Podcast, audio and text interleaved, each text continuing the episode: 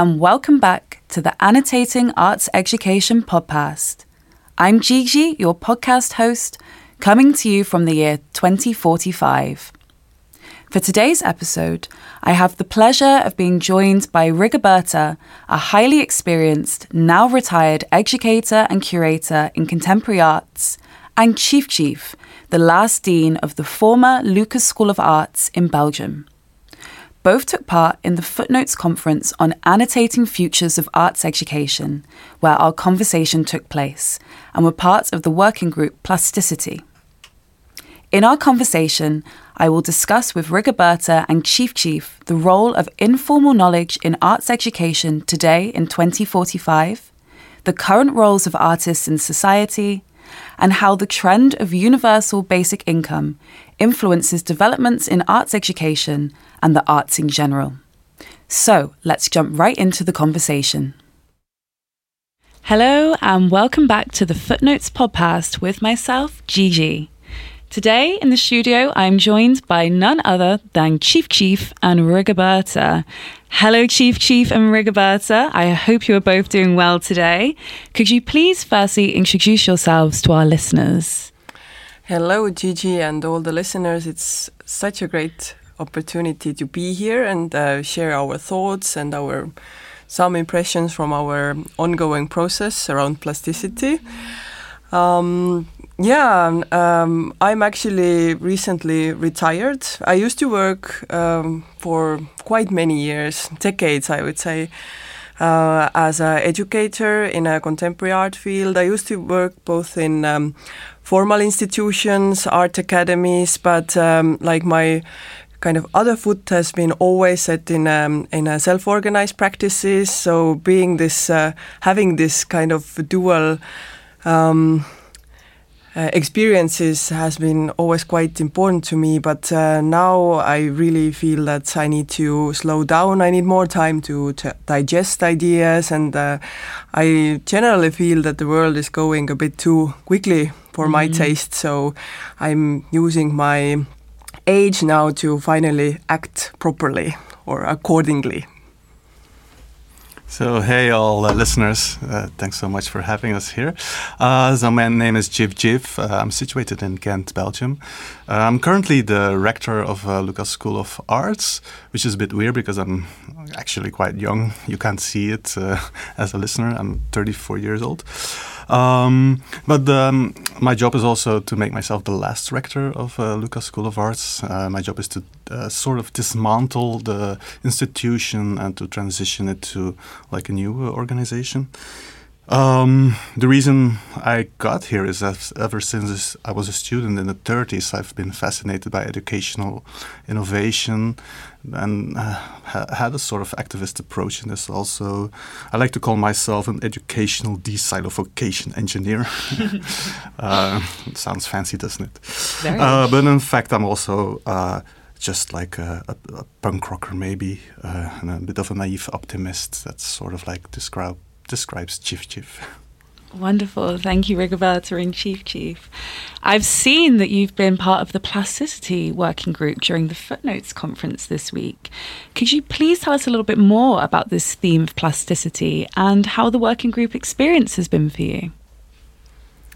It's actually been quite overwhelming for me, at least, because uh, those days have been so intense, and uh, we had uh, quite many exercises. Uh, so a bit it makes my head spin, but the group has been great, and I think the thoughts that we are going to address later on are actually from our collective brain because after two days uh, of intensive discussions uh, I can't really separate my own ideas from the from the from our collective brain basically. But uh, plasticity like I think it's really the key word not only in uh, in our current times but it already started to show like uh, 20 30 years ago when we need to adapt to different uh, rapid changes in in a global scale and in a planetary wise, but uh, we are trying to um, make sense of this word really hard and in the context of uh, informal knowledge and education. Yeah, exactly. We, have been this. Uh, we've had long discussions on what this plasticity actually means we've met each other. I think it was five years ago in 2040, uh, because of this shared interest in, in this notion of plasticity. Uh, and yeah, still we don't have like a clear idea, but also we embrace the fact that it it shouldn't really be clear. That's also what we've learned about what uh, knowledge and informal knowledge, uh, what shapes it can take, and that it, it knowledge is also like a mobile uh, entity that can change over time. So knowledge is also fluid in a way. Uh, but I think I'm dig- digressing. No.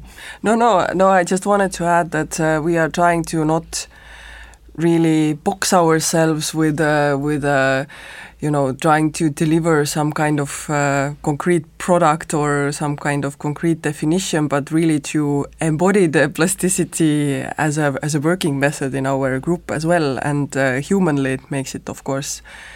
Uh, very hard. Because as humans we drive still for certainty and we, we drive towards the you know definitions and boxes with neat labels etc but uh, I think it's been really all these five years when we kind of uh, kept touch to each other and uh, really finding this peer group to to also embody the, those words not just to you know theorize about them Yeah, it's even surprising that like this older concept from the the the twenties, like the, this binary way of thinking, sometimes still invades our discussions. But it's- Totally. and it's like two centuries ago, and and still. Ancient, huh? yeah, yeah, It was yeah. Mhm. I, I was a kid at that time, and Yeah, and it's, you are still like uh, probably relapsing to those binary and uh, Mhm. like dualities. Like Mhm. uh, it's so Western philosophy based as well. You know, like it's so heavily centered there. But uh, it seems it forms our cultural DNA. But uh, and working against it, it's uh, I would again emphasize it is a hard personal battle. But we are here to to kind of do it in a concentrated way. hmm Possibly it's also hard because we grew up in, in, in this world where, where duality was still like a big thing. Okay, I think in the 20s, like this idea of uh, uh, spectral spectral ways of looking at, for instance, the, the, like this gender spectrum was a big thing then. I remember um, um, when I was a kid, it was like s- hot topic on television, every television show, whatever. Uh, but so I, I think when kids grew up now, the spectral way of thinking is like uh, natural now. So I, I I have this optimist view that um, it, it will become a natural way of thinking for the next generations. Hmm Because definitely one thing that we have witnessed, and throughout my career, which started in a quite, uh, let's say, old-fashioned way back in uh, uh, in 2000s actually. So it was a really a lifetime ago when I started teaching first. Uh, what I've seen and witnessed, and uh, I'm really glad to have witnessed this, is that uh, how hierarchies between formal and non-formal knowledge are not so rigid anymore as they were and uh, this is again ongoing process but it's not the same in all spheres in society of course but i think arts and humanities and very many disciplines are um, yeah we've seen this massive rise of uh, informal educational platforms next to old institutions. So we really have this 300 year old école de beaux-arts uh, type of thing. But at the same time the, the landscape is uh, populated uh, like uh, all those um, it's hard even to describe them because their formats and uh, the formats basically are what is needed in this specific context so it's hard to generalize even what they are but uh, let's say the, the kind of like umbrella term is uh, is uh, informal educational platforms. So seeing the the massive rise uh, of those mushrooms and mushrooming is like it's been great actually Indeed. And, w- and would you say that the role of informal knowledge in educa- education today is a, is a dominant way of learning? Uh, I think if we look at the life spectrum of an individual, then I would say yes, because uh, now the learning trajectories are so um, individual and they are composed of many different kind of formats. And uh, uh, when I was young, I read this concept of uh, you know DIY education that introduced like how you have some uh, university degree, but then uh, on the top of that you build your own your own uh, educational path, uh, you know, online lectures, etc., etc. So then it was like uh, some kind of like rebellious idea of uh, of education, this DIY education. But now it's uh, it's normalized completely. And uh, one other thing I'm glad to see is also that uh, the um, kind of prestige of this. Uh, uh, kind of DIY approach, uh, hands-on approach, proactive approach to your own educational trajectories, uh, it's uh, considered valuable, and uh, and all those. Um, um, I think what has been interesting and important is that all those uh, small, uh, non-formal um, educational platforms they are taken seriously now mm-hmm. because uh, when I was uh, younger and uh, when I was still teaching mostly in, in university, but I was also involved with self-organized scene, it was always the problem of uh, of um, um, prestige in a way that yeah, it's so nice you're doing your reading group somewhere in a basement or like reading theory in kitchen table people, oh, how lovely.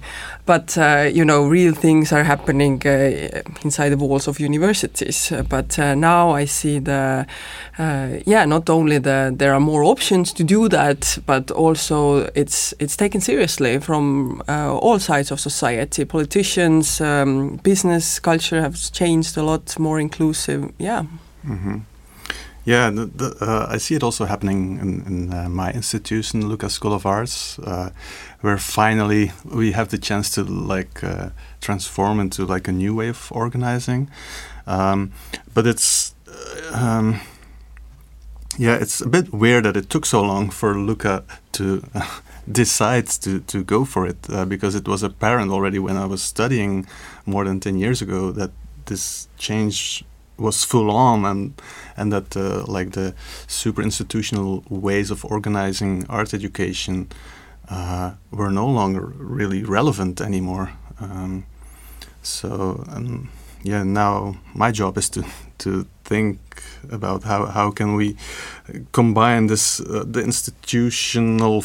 Uh, uh, force that we still have, maybe with with more non-institutional um, uh, semi-improvised sometimes ways of art schooling that is popping up everywhere. Um, and how can we uh, combine these in, into something stronger? And there's a lot of examples of uh, art institutions that have made the transformation already in very successful ways um, transforming their school more into like a um, a hub where uh, people get together um, like uh, uh, creating the network, but also um, coaching uh, creatives and artists in their uh, lifelong nonlinear learning paths. Um, um, yeah, very inspirational to me is like art schools that started uh, um, creating grant programs that give grants to like uh, short-lived five-year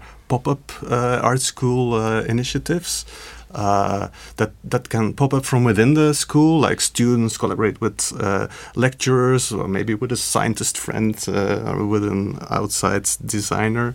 So they really, um, yeah, that that really diversified the landscape so much, and even a lot of, uh, not a lot, but quite often some of these uh, smaller initiatives. Um, become like commercial spin-offs and, mm. and have like a longer lived uh, uh, future. So mm-hmm. it's really fascinating. What's what's the world that we're in Potentials, now. yeah. yeah. I want to tap into you just mentioned kind of lifelong learning. Mm-hmm. Does that have a relationship with this kind of in, informal knowledge ways of educating and informing education?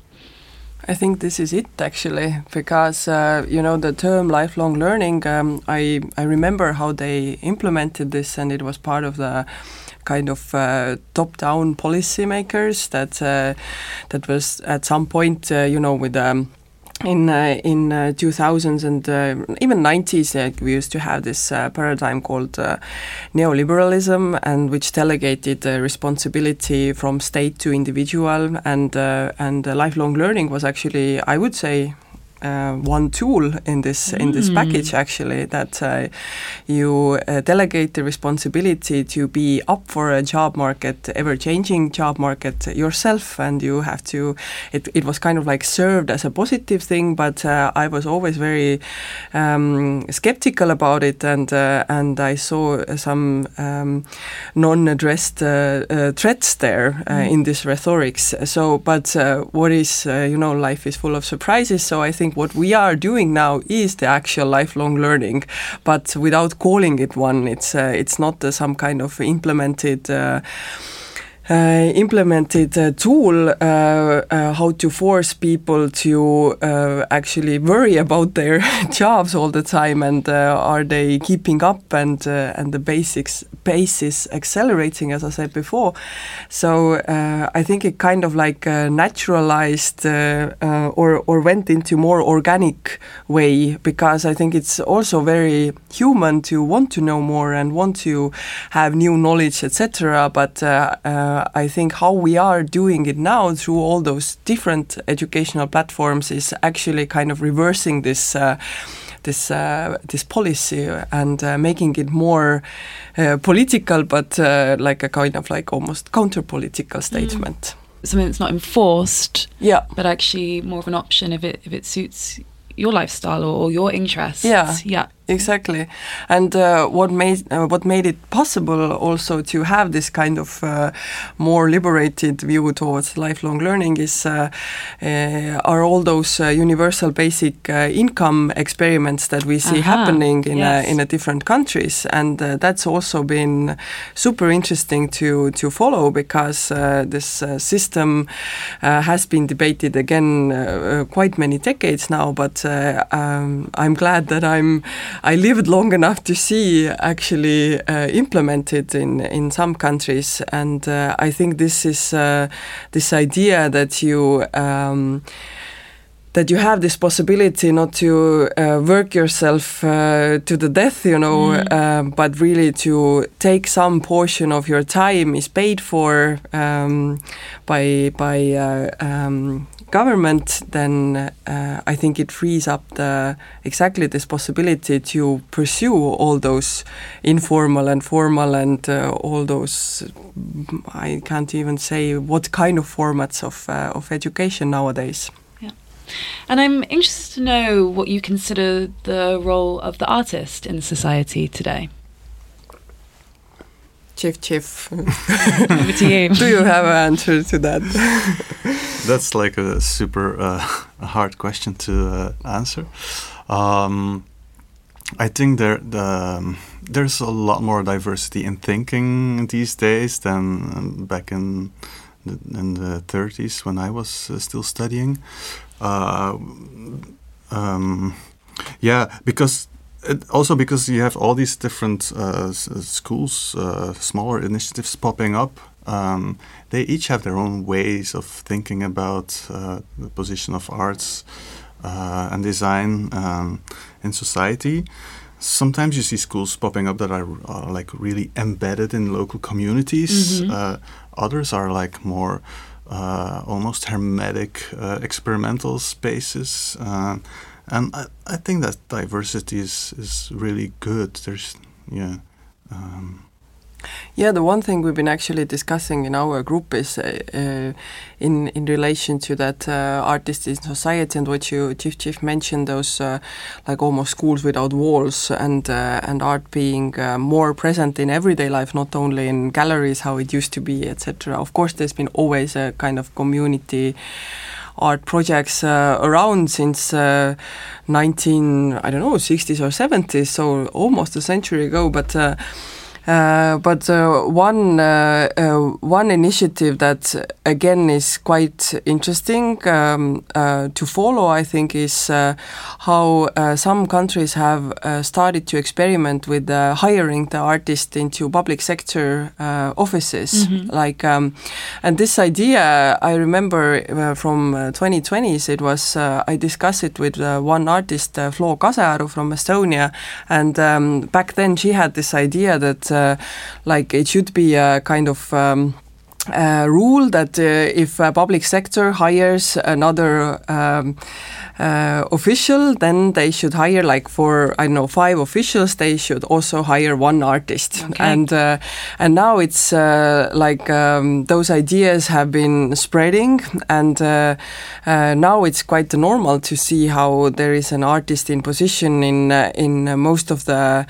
Uh, most of the companies actually because the private sector followed the lead and they are also experimenting uh, how art is not only you know I don't know, design us a poster or something, or uh, let's do a drawing workshop, but really artist as someone who tackles like uh, wicked problems, who is used with uh, ambiguity, who is used with not knowing, and uh, our mid-century life here, it's uh, those are all issues that uh, we all have to face. So I think artist toolbox of uh, staying in not knowing phase and still being active in that phase and not getting paralyzed by that phase is like uh, something that um, uh, quite many um, offices and uh, and positions uh, can learn from. So this is something that I would like to see it actually spreading a bit a bit uh, more. That uh, why why don't we have artists in in every every company? Yeah, well, like in Holland, they have a